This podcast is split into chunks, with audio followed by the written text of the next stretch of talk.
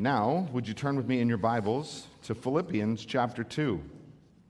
Philippians chapter 2, a little bit of a departure from where we have been. We've been working our way through the minor prophets through this last year. Uh, we are going to finish that series early in the new year. I tried my very best to do 12 books in 12 months, and I got close ish, depending on how you mark closeness. Um, but, you know, we gave it a great try, but we will finish up Zechariah, and uh, then we have one more book to go, and then we'll close off that series in January. Uh, but when we were in Zechariah last time, it was providential. We were in Zechariah chapter 7 and 8, which talk about giving acceptable gifts. We're in a season of gift giving, but what does it look like to give an acceptable gift? And on an eternally more significant scale, what does it look like to offer God a gift that He will accept? To give to God acceptable worship, to offer to God acceptable sacrifice. And while God has always told His people how He is to be approached, it has never just been about the cold, external doing religion. It's always been a matter of the heart.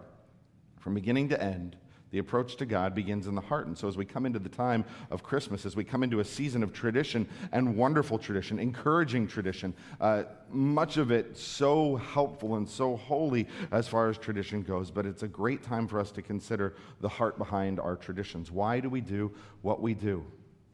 Is it for us to make us feel better, to make us feel warm and fuzzy? Is it uh, for the sake of simply tradition because it's what we've always done? Or do we do things, even those good things, in honor to God and in obedience and worship to Him? And today I want to consider not just how to give acceptable gifts, but today I want to consider the greatest gift ever given. And I know that we would get the answer right if I were to ask you what that is. If I were to ask all the kids, I don't know, age six grade and below. So if you're a child in here, because I know we took away Sunday school for this morning. So if you're a kid in this service, sixth grade and below, what do you think the greatest gift ever given was? You can talk out loud in church right now. It's okay. Jesus. Somebody, many of them said Jesus. Great job. You guys got it exactly right. Gold star for today. Make sure your parents, we're not going to promise you anything from the parents. I would get emails, it wouldn't be good, not a Merry Christmas. Great job, kids. The greatest gift ever given is Jesus, and sometimes we get so deep into the cultural knowledge, even the Christian cultural knowledge, that Jesus is the greatest gift that we don't ever consider the actual value of that gift. What was the value of the gift of Christ? What does it mean that Christ is the greatest gift? What was the cost of that greatest gift? That's what I want to consider today, even through a familiar passage as we go to Philippians 2. I want to read that together now. Philippians chapter 2, beginning in verse 5. This is what Paul writes, and this is what God says Have this attitude in yourselves, which is also in Christ Jesus, who, although he existed in the form of God, did not regard equality with God a thing to be grasped, but he emptied himself taking on the form of a bondservant and being made in the likeness of men. Being found in appearance as a man, he humbled himself by becoming obedient to the point of death, even death on a cross. For this reason also, God highly exalted him and bestowed on him the name which is above every name, so that at the name of Jesus every knee will bow of those who are in heaven and on the earth and under the earth, and that every tongue will confess that Jesus Christ is Lord to the glory of God the Father. Let's pray.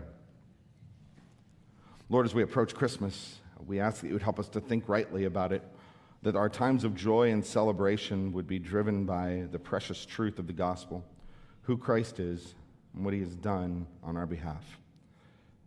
Lord, I pray that as we open your word to familiar words and maybe even familiar concepts, that you would open our eyes so that we might behold wonderful things from that word.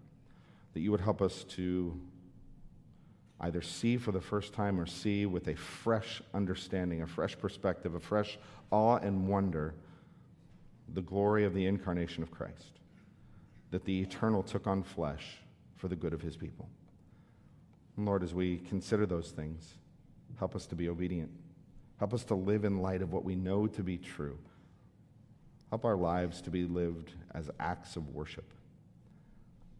Lord, we do praise you. We thank you. We ask for your help because we know that we need it in all things. We pray these things in Christ's name. Amen. So, when we were growing up, the most generous person I knew was my grandfather. It was Papa. And uh, Papa was very much a regular guy. He wasn't rich by any means. Uh, he owned a small business that always was a very small business. He retired and sold the business, never had a lot, but what he had, he took great delight in giving to people, in particular his grandchildren, which was a delight to us, of course. And uh, it meant that we always had what we needed. Uh, we always had the shoes that we needed. I remember vividly at Christmas time uh, that he would take us into his travel trailer and just show us a peek, and it would just be full of the gifts that he'd gotten for his grandchildren. And of course, that stirs up all the childhood juices of anticipation. Uh, but in so many ways, uh, my idea of what generosity looks like is attached to that man and what giving looked like for him. And it was a really precious thing to see what it looked like to love people and to give of yourself to them. Uh, of course, as a child, much of that was lost on me. But my mom had a very particular way of asking a question that I wouldn't really understand until years later, but it was meant to kind of ground us in what those gifts cost on more than a money scale. And she would always say, Do you know how many hours your grandpa had to work to get that? And again, of course, I had no idea. It didn't matter to me, but it was a way of saying more than just, do you know the price tag associated with that? She was helping us understand do you know that that cost something of himself to give to you? His time, his effort, his energy, not just his money. Do you know how much of himself he had to give to put that gift in your hand? And of course, as the years move by, you understand that, mostly because you have to begin to work to earn the money to give the gifts. Uh, but it was a really helpful thing to try and put into perspective the idea that to give a gift costs more than the dollar sign associated with it. And sometimes we come to this season of gifts and giving, and we rightly focus on Christ, and we rightly focus on what that gift has accomplished in us. The idea that through the work of Christ, through the ministry, the life, the death, the burial, the resurrection of Jesus Christ, we gain eternal life. We are reconciled to God. We have an eternal and everlasting hope. And those are blessed things. Those are wonderful things. They are worth singing about. They are worth lighting candles about. Uh, all of those are marvelously true. Uh, but for today, what I want us to consider is the greatness of the gift of who Christ is. Simply to stop for a moment and again to come to a familiar passage that simply reminds us of the glory of Christ. And that glory that we're going to see in Philippians chapter 2 is demonstrated in his humility. The glory of Christ veiled in humility. And then we're going to look at the honor and the exaltation of Christ as we go through there. So, if you're not there already, find your way to Philippians chapter 2. We're going to begin in verse 5. And before we can redo that, we kind of have to understand where we are. It's tough to jump into the middle of a book in the middle of a passage. It's why we go through books consistently and from beginning to end. But let's establish some context here. Uh, Paul is the author of this letter to the Philippians, and he writes from prison. And you would think that a prison letter would not be the most exciting letter to get, and yet Paul loves this church, and Paul is so convinced of who God is and his power and his sovereignty over every situation that this is one of the most joyful letters that we have in the entire Bible. And it is not joyful because Paul knows his release date. He anticipates that he will likely be released, but it is joyful because Paul knows the God behind his circumstances. And so Paul is free to say that whatever happens, whether he loses his life for the sake of the gospel or whether he is released and continues ministry, it is not only good, it is the best. Can you imagine going through your life, understanding God so well that you are convinced and convicted that whatever happens is the best possible outcome out of every possible outcome? That's what Paul was saying. That's what drives the joy behind this letter. If he dies, he is immediately in the presence of Christ. What more glorious thing could there be? If he lives, he is free to continue doing fruitful ministry among God's people and spreading the gospel. What more glorious thing could there be? And so Paul comes to this letter and these people with an uncertain future, but an absolutely certain understanding of who God is. And he begins this chapter, chapter 2, with this appeal to unity. He calls on them uh, to be of one mind. It's not a unity based on common background or common history or, or even common practice and things. It's unity based on a changed heart and a changed mind. And so he says, uh, Do nothing from selfishness or empty conceit, but with humility of mind, regard one another as more important than yourselves. Because of your common history, because of your common salvation, live like one people. And he says, That'll cost you something. It will cost you your pride. You'll have to lay that down. Pride is the enemy of unity. And he says, lay that aside and in humility love one another. And so far, that doesn't sound particularly Christmassy, but then the example that he draws drives us right back to the narrative that we celebrate every time this time of year. because the humility of Christ is what kind of then forms his illustration for what their humility from one another ought to look like. He talks about the humility of Christ, and he does that by pointing to a specific consideration, a specific thinking that was present in the mind of Christ, a specific kind of evaluation and a cost that Jesus uh, considered. Look at what he says in verse 6. This is the consideration. Jesus Christ, who, although he existed in the form of God, did not regard equality with God a thing to be grasped. See, if we're going to understand the value of the greatest gift, if we're going to talk about Jesus as the greatest gift, then we had better understand the nature of that gift. Who is this gift that we're talking about? It says that Jesus Christ existed in the form of God. The story of Jesus Christ does not begin in a manger in Bethlehem. It does not begin with an angel's proclamation to Mary that she will conceive and bear a son. The story of Jesus begins in eternity past, and we read that at the start of the service. John 1 1, in the beginning was the Word, and the Word was with God, and the Word was God. He was in the beginning with God. Not only was he in the beginning, not only was he with God, but he was God. Not a God, not God like, but he was divine himself. The author of Hebrews kind of picks that up and he opens his book with this wonderful statement in Hebrews chapter 1 about what Jesus is like. He says that God, after he spoke long ago to the fathers in the prophets in many portions and in many ways, in these last days has spoken to us in his Son, whom he appointed heir of all things, through whom also he made the world. And he, that is Jesus Christ, is the radiance of his glory and the exact representation of his nature. And he upholds all things by the word of his power. Uh, to know Jesus is to know that he is more than a man, that he is more than a prophet, that he is more than a miracle worker, that he is more than an angel, that he is God, very God. And this right here is where the cults, even the Christian sounding ones, get it wrong. We want to get down all the rabbit trails about the distinctions and how we argue these things. Uh, bring it back to the truth of who is Jesus Christ? Who do you say that Christ is? To know Jesus, to know the Jesus of the Bible, is to know that he is unmistakably, unquestionably divine. Everybody wants to make Jesus maybe a little higher than a man, but never quite equal with God. Scripture does not allow for anything other than an understanding of Jesus Christ, God, very God. It's the one, it's Jesus who's the one who formed and filled the earth. It's Jesus who's the one who upholds or sustains it.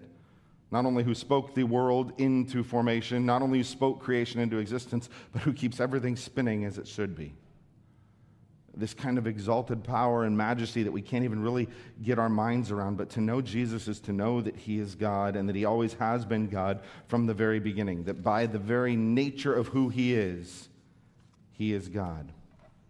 But to know the work of Christ is to know that he didn't consider that equality with God something to be grasped at, and that's what Paul says. Although he existed in the very form of God, he didn't consider equality with God a thing to be grasped at, something to be clung to, something to be held on to at all costs. And we all know what that person is like. The person who sees a little bit of power and holds on to it with a death grip, terrified to let it go. We're coming up on an election year and all the terror that that brings with it. That is what it looks like to grasp tightly to power for fear of losing it. To devote your entire life and career to gaining and maintaining some kind of power or stature in the eyes of other people. Jesus was not fearful of losing what rightly belonged to him. He didn't have to try and push himself up to a position of equality with God. He already was. He didn't have to try to grasp hold of it for fear of losing it. By his very nature, he could not be less than he was. And yet, although he existed in the very form of that, uh, in the very form of God, he willingly laid that glory aside. And that's where we look at the cost not only that consideration, not only that evaluation where he didn't have to desperately cling to it, but look at the cost of what he's done. Verse 7 He emptied himself, taking the form of a bondservant and being made in the likeness of men. Christ willingly laid aside that glory that was his by nature, and he took on the limits that are inherent in our humanity the one who was the definition of brilliant, radiant glory would have that glory veiled in flesh. The one who knew all things, according to Luke, would learn and grow in wisdom and stature. the one who provided for the creation that he had made, would be cared for by a mother and father. And that is almost incomprehensible to us. Uh, we think about humility in a particular way, and we think about ways that we can be more humble. Maybe it's the way that we dress or the car that we drive that doesn't reflect uh, the means that we have. Maybe it's in the way that we talk or treat other people, trying not to make ourselves seem better. Maybe it's acts of service where we, where we do things for the good of others, and those are all examples of humility, and they're all good examples of humility. Uh, but that's kind of our limited conception of what humility is. And I don't think we rightly understand the humility that it would have taken to step down from the glory that Christ experienced every day from the beginning of creation for all eternity past, enthroned in the praises and the glory of angels, being equal, divine, God, very God, and yet taking on flesh. It is a bigger step down than we can even comprehend, that we can even conceive of. We think of Christmas and there's angels and shepherds and a manger. And it is a scene of humility. And it is a scene that we kind of associate with maybe tranquility and peace and quietness, and certainly less than he deserved. But we don't always get across, I think, in our minds the idea that it is incomprehensible that God would be found here. That the God of all glory should come among us like this. Being found in appearance as a man, he humbled himself by becoming obedient to the point of death, even death on a cross. See, not only was Christ subjected to the limits of humanity, he was subjected to the worst of humanity. It wasn't just that God, very God, would know what it was like to be tired he would. But he would know hunger. We, we read that when he was fasting and when he was driven out into the wilderness and when he was tempted by Satan. He would know rejection from the crowds who followed him, but who always wanted the show or the free meal. But when it came time to lay down their lives and come after him, they largely abandoned him. He would know betrayal from his closest friends. He would know death, and not only death, but death on a cross. The most public, humiliating, cruel death that the Roman world could conceive of. Why? Why would God do that? Well, because God is holy, and because He says the wages, the cost, the price of sin is death. Because from the very beginning, sin separates and sin kills, and it always has and it always does. And yet, Jesus Christ, the only one with no sin on his account, willingly went to death, a horrific death, for his people. He took on flesh so that he might take on the death that rightly belonged to us. The Old Testament law gave the formula, it gave the pattern for it. It said that sin killed, but God in His grace said something could die in your place.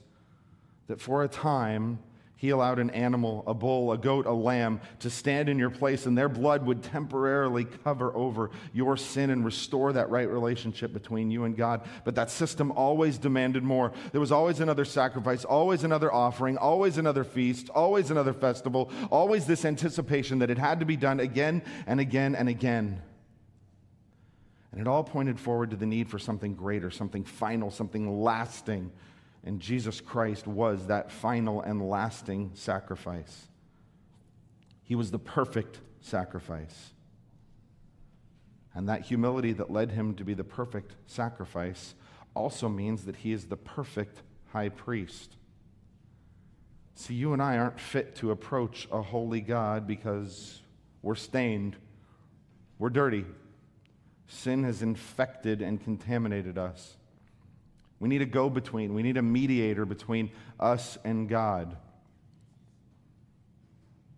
Humanity instinctively knows that. Every culture creates their bridge to God.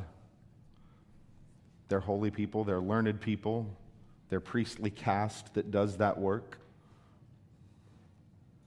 And yet, God has supplied us with the perfect mediator, the perfect go between, Jesus Christ, his son. But he's not this far off, uh, separated, distinct God who doesn't know what it's like to struggle. That same author of Hebrews in Hebrews chapter 2, verse 14 says, Since the children share in flesh and blood, he likewise also partook of the same, so that through his death he might render powerless him who had the power of death, that is the devil, and might free those who through fear of death were subject to slavery all their lives.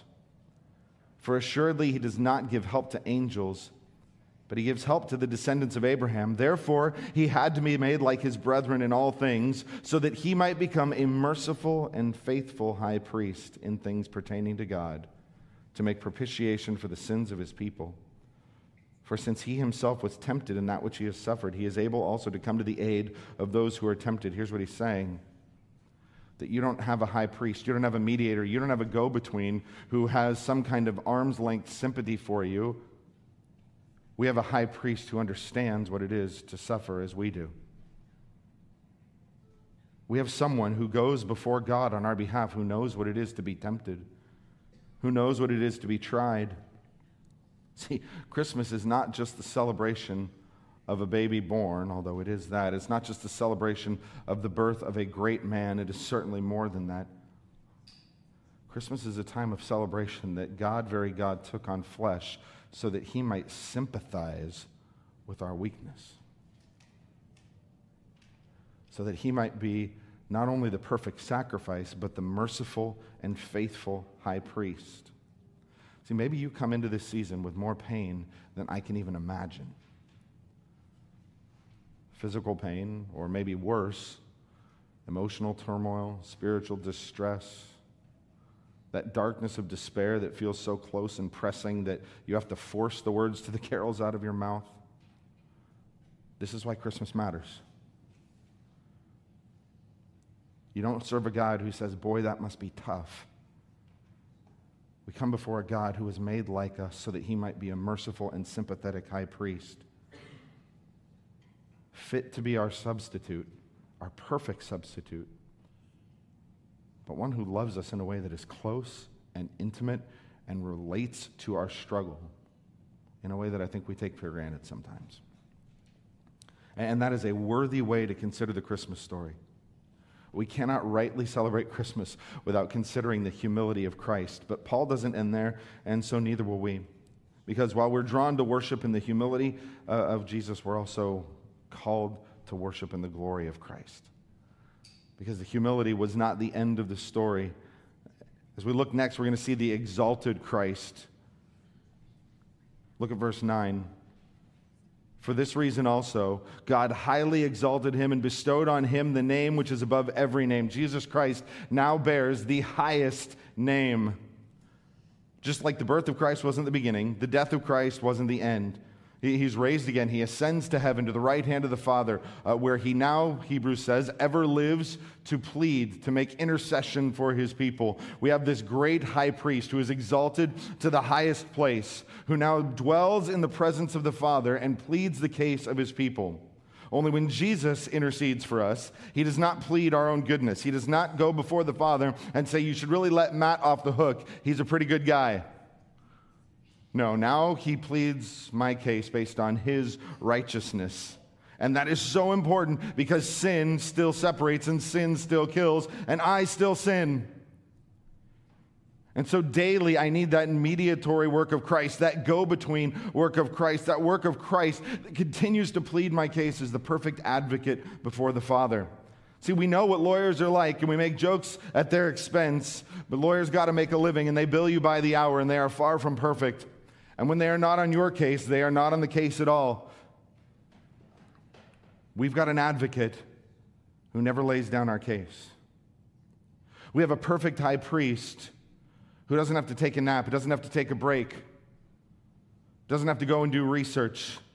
We have this mediator, this go between, who is the perfect representation for us, not because we demand or deserve perfect representation, but because He takes His goodness, His righteousness, His perfection, and He places it on us. And so He stands before the Father and He says, This one is mine, and all of His sin and guilt ought to be pardoned, not because He deserves it, but because I have paid for it.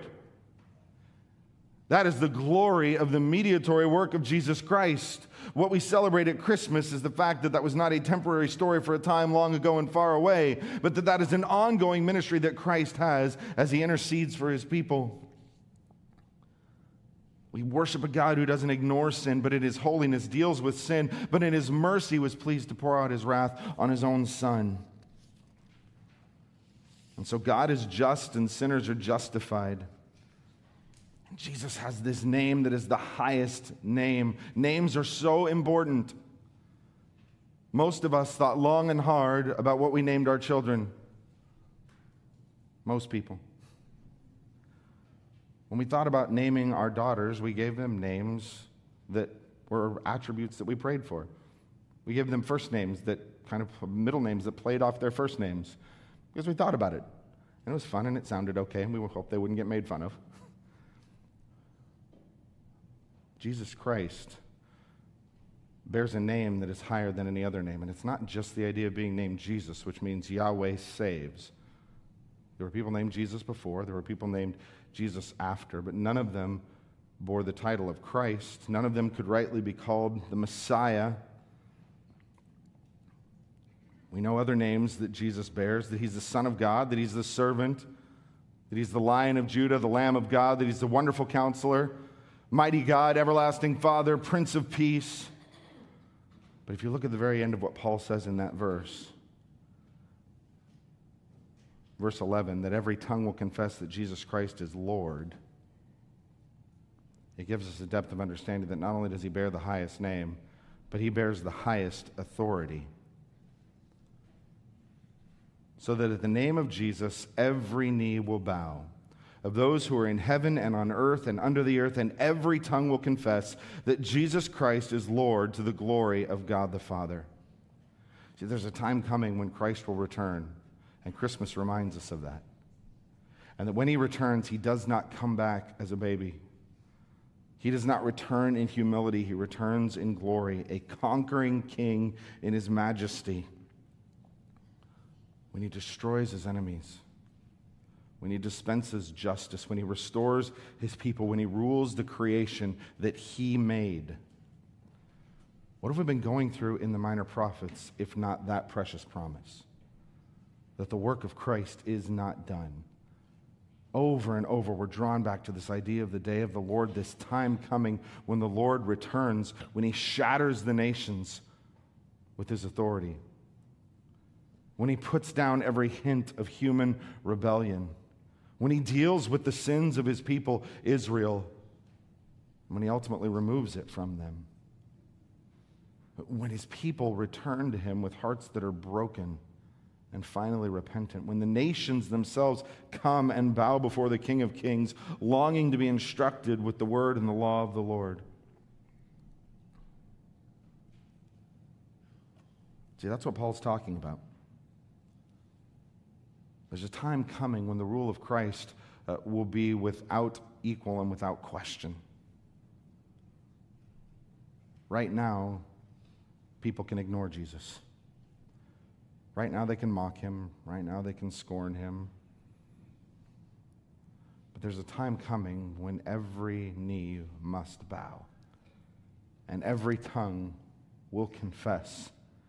And it's not just the tongues of men and women and those living in creation, it's every tongue in heaven and hell every man, woman, and child ever born, every created being, every angel, every principality, every power, every authority will one day bow before the ultimate authority of Jesus Christ. And as with one voice, they will say that you alone are Lord.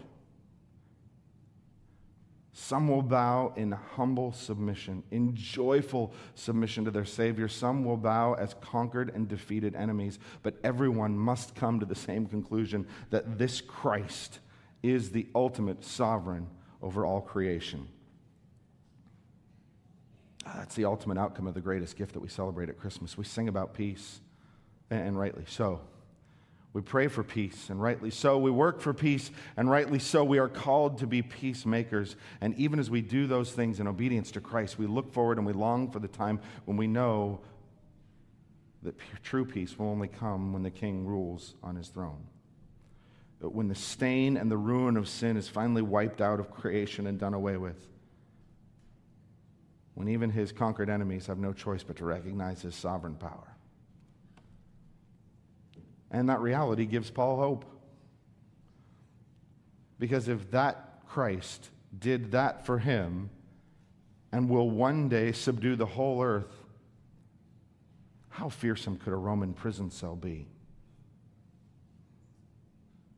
If that God stooped that low to save him, and he has that kind of power to provide an eternal home for him, then what could Caesar do? See, and that's why it matters to us to understand the nature of the gift that we celebrate at Christmas, because you and I need that same hope. Because our circumstances are no less pressing, sometimes they're no less painful and no less terrifying. But the reality is that we have hope in every circumstance because we don't worship a far off, far away, arm's length deity. We worship the God who is and who knows and who is with us. A God who's not shocked and dismayed by the state of the world, who isn't scrambling to put pieces together that he had no idea would turn out like this. We worship the God who stepped into his broken creation to remind us that he has a plan to restore the brokenness of that creation. Christmas is a wonderful time to celebrate, to remember, to reflect on the idea that God, Emmanuel, is God with us. Christmas is a wonderful time to look forward to what that God will do when He returns. And this week, I want us to reflect as we close what does it look like to give in light of that greatest gift? Knowing what God has given, what does it look like for us to respond to that? And I don't mean pulling out checkbooks and giving in light of that. I don't mean uh, physical gifts. I don't mean charitable contributions or to the church, even. Uh, physical gifts might be expensive, but in many ways, physical gifts are easy. I'm talking about gifts that cost significantly more than that.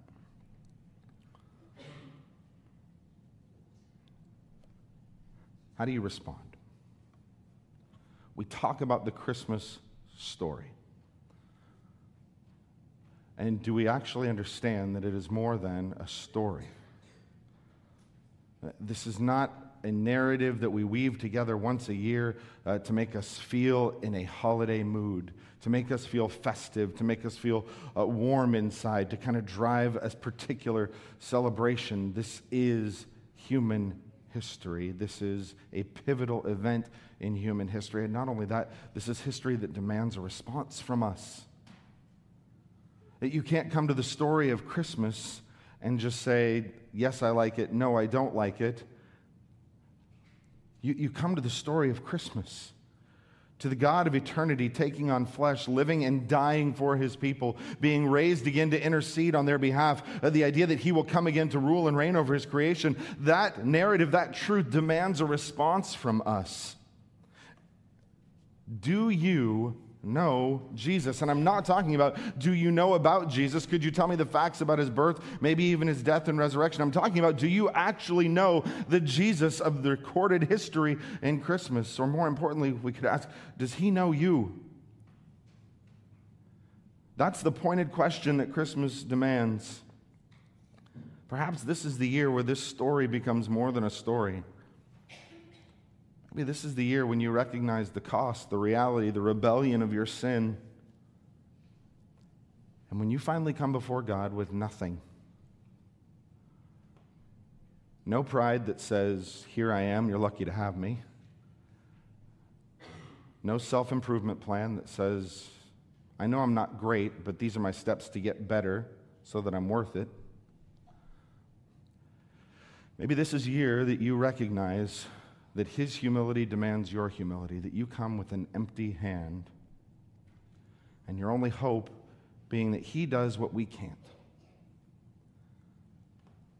That he removes the dead, sin hardened hearts that we have had since birth and replaces them with a heart of flesh. That he removes the old, dead man that we continue to walk in and makes us a new man, obedient, humble. Maybe this is the year when you recognize not only that Jesus is the greatest gift, but why you so desperately need that gift. Because that gift, although in some senses costs you nothing, will cost you everything. Your identity given up and now found in Him. Your agenda, your priorities given up and now found in Him. Your life no longer your own, now hidden with Christ. That's a high cost. But isn't eternity worth it? When this breath, this vapor, this blip of a life is over, and we move into an eternity that is infinitely, not only longer, but more unimaginably glorious than we could even dare to hope. See, and that reality is the only right way to consider Christmas. So, how do we respond? Three quick things here. First, responding to one another. Remember, this whole passage started with humility. And here's the question If Christ gave himself for us, are we able to withhold ourselves from one another? If the God of eternity would step down and take on flesh, is there a step too great for us to take down for the good of others? And that's not a real popular way to think because it means that you could very well get walked on and taken advantage of and used. It means that you might never get your due, that you might never be seen, that you might never see what you deserve in that job, in that school, in that classroom, in that relationship. You might never get what is actually yours and that is unimaginable to some, or at the very least, un American to most. Good. Because Christ shows us a better way. A way that's not defined by cultural norms, a way that's not defined by my inward pride and desire to be seen or responded to in a certain way. But you and I are made free to love others in the way that Christ loved us. Second, we are a people who are able to respond to both power and humility found in Jesus Christ. Maybe you are coming here again with more despair than I can even imagine, bearing a weight that I have no conception of. Know that God does. That God is not standing far off wondering why you're such a mess, but that God is so deeply involved in the broken pieces of your life that He sees every jagged edge and how to put it back together. Maybe not in the way we would hope, maybe not in the way we could imagine, maybe not even in a way that we can conceive of. But the greatness and the glory of God is evident not only in his humility, but his power. And so, as those two things work together, we recognize that we can come to God in our brokenness and know that he knows that we have a Savior who is tempted as we are. And so we come in our brokenness, in our pain, and we don't come to a Jesus who says that must be rough. We come to a Jesus who knows pain and hunger and brokenness and betrayal and murder. And he promises never to leave us and never to forsake us. And he promises to work all of those broken pieces together for good, not for comfort, but for the ultimate good of being made more like him. The most precious thing that we could ever lay hold of, to be made like Christ. And so we respond to a God uh, of unimaginable humility as he is made like us, but unthinkable power as he orchestrates every atom in his creation for his glory and for the good of his people. And that brings us to our final ability, and that is that we can respond with hope. Understanding the greatest gift, knowing who Jesus is, gives a real hope not hope that things will get better, that you will feel better, that your body will heal, that the relationship will heal. We hope and we pray for those things. And God is able, more than able, to do those things. But we talk about in this church and in the true church a real hope that lasts far beyond anything temporarily associated with this world. We talk about a real hope that speaks in the middle of that brokenness to a God who is working.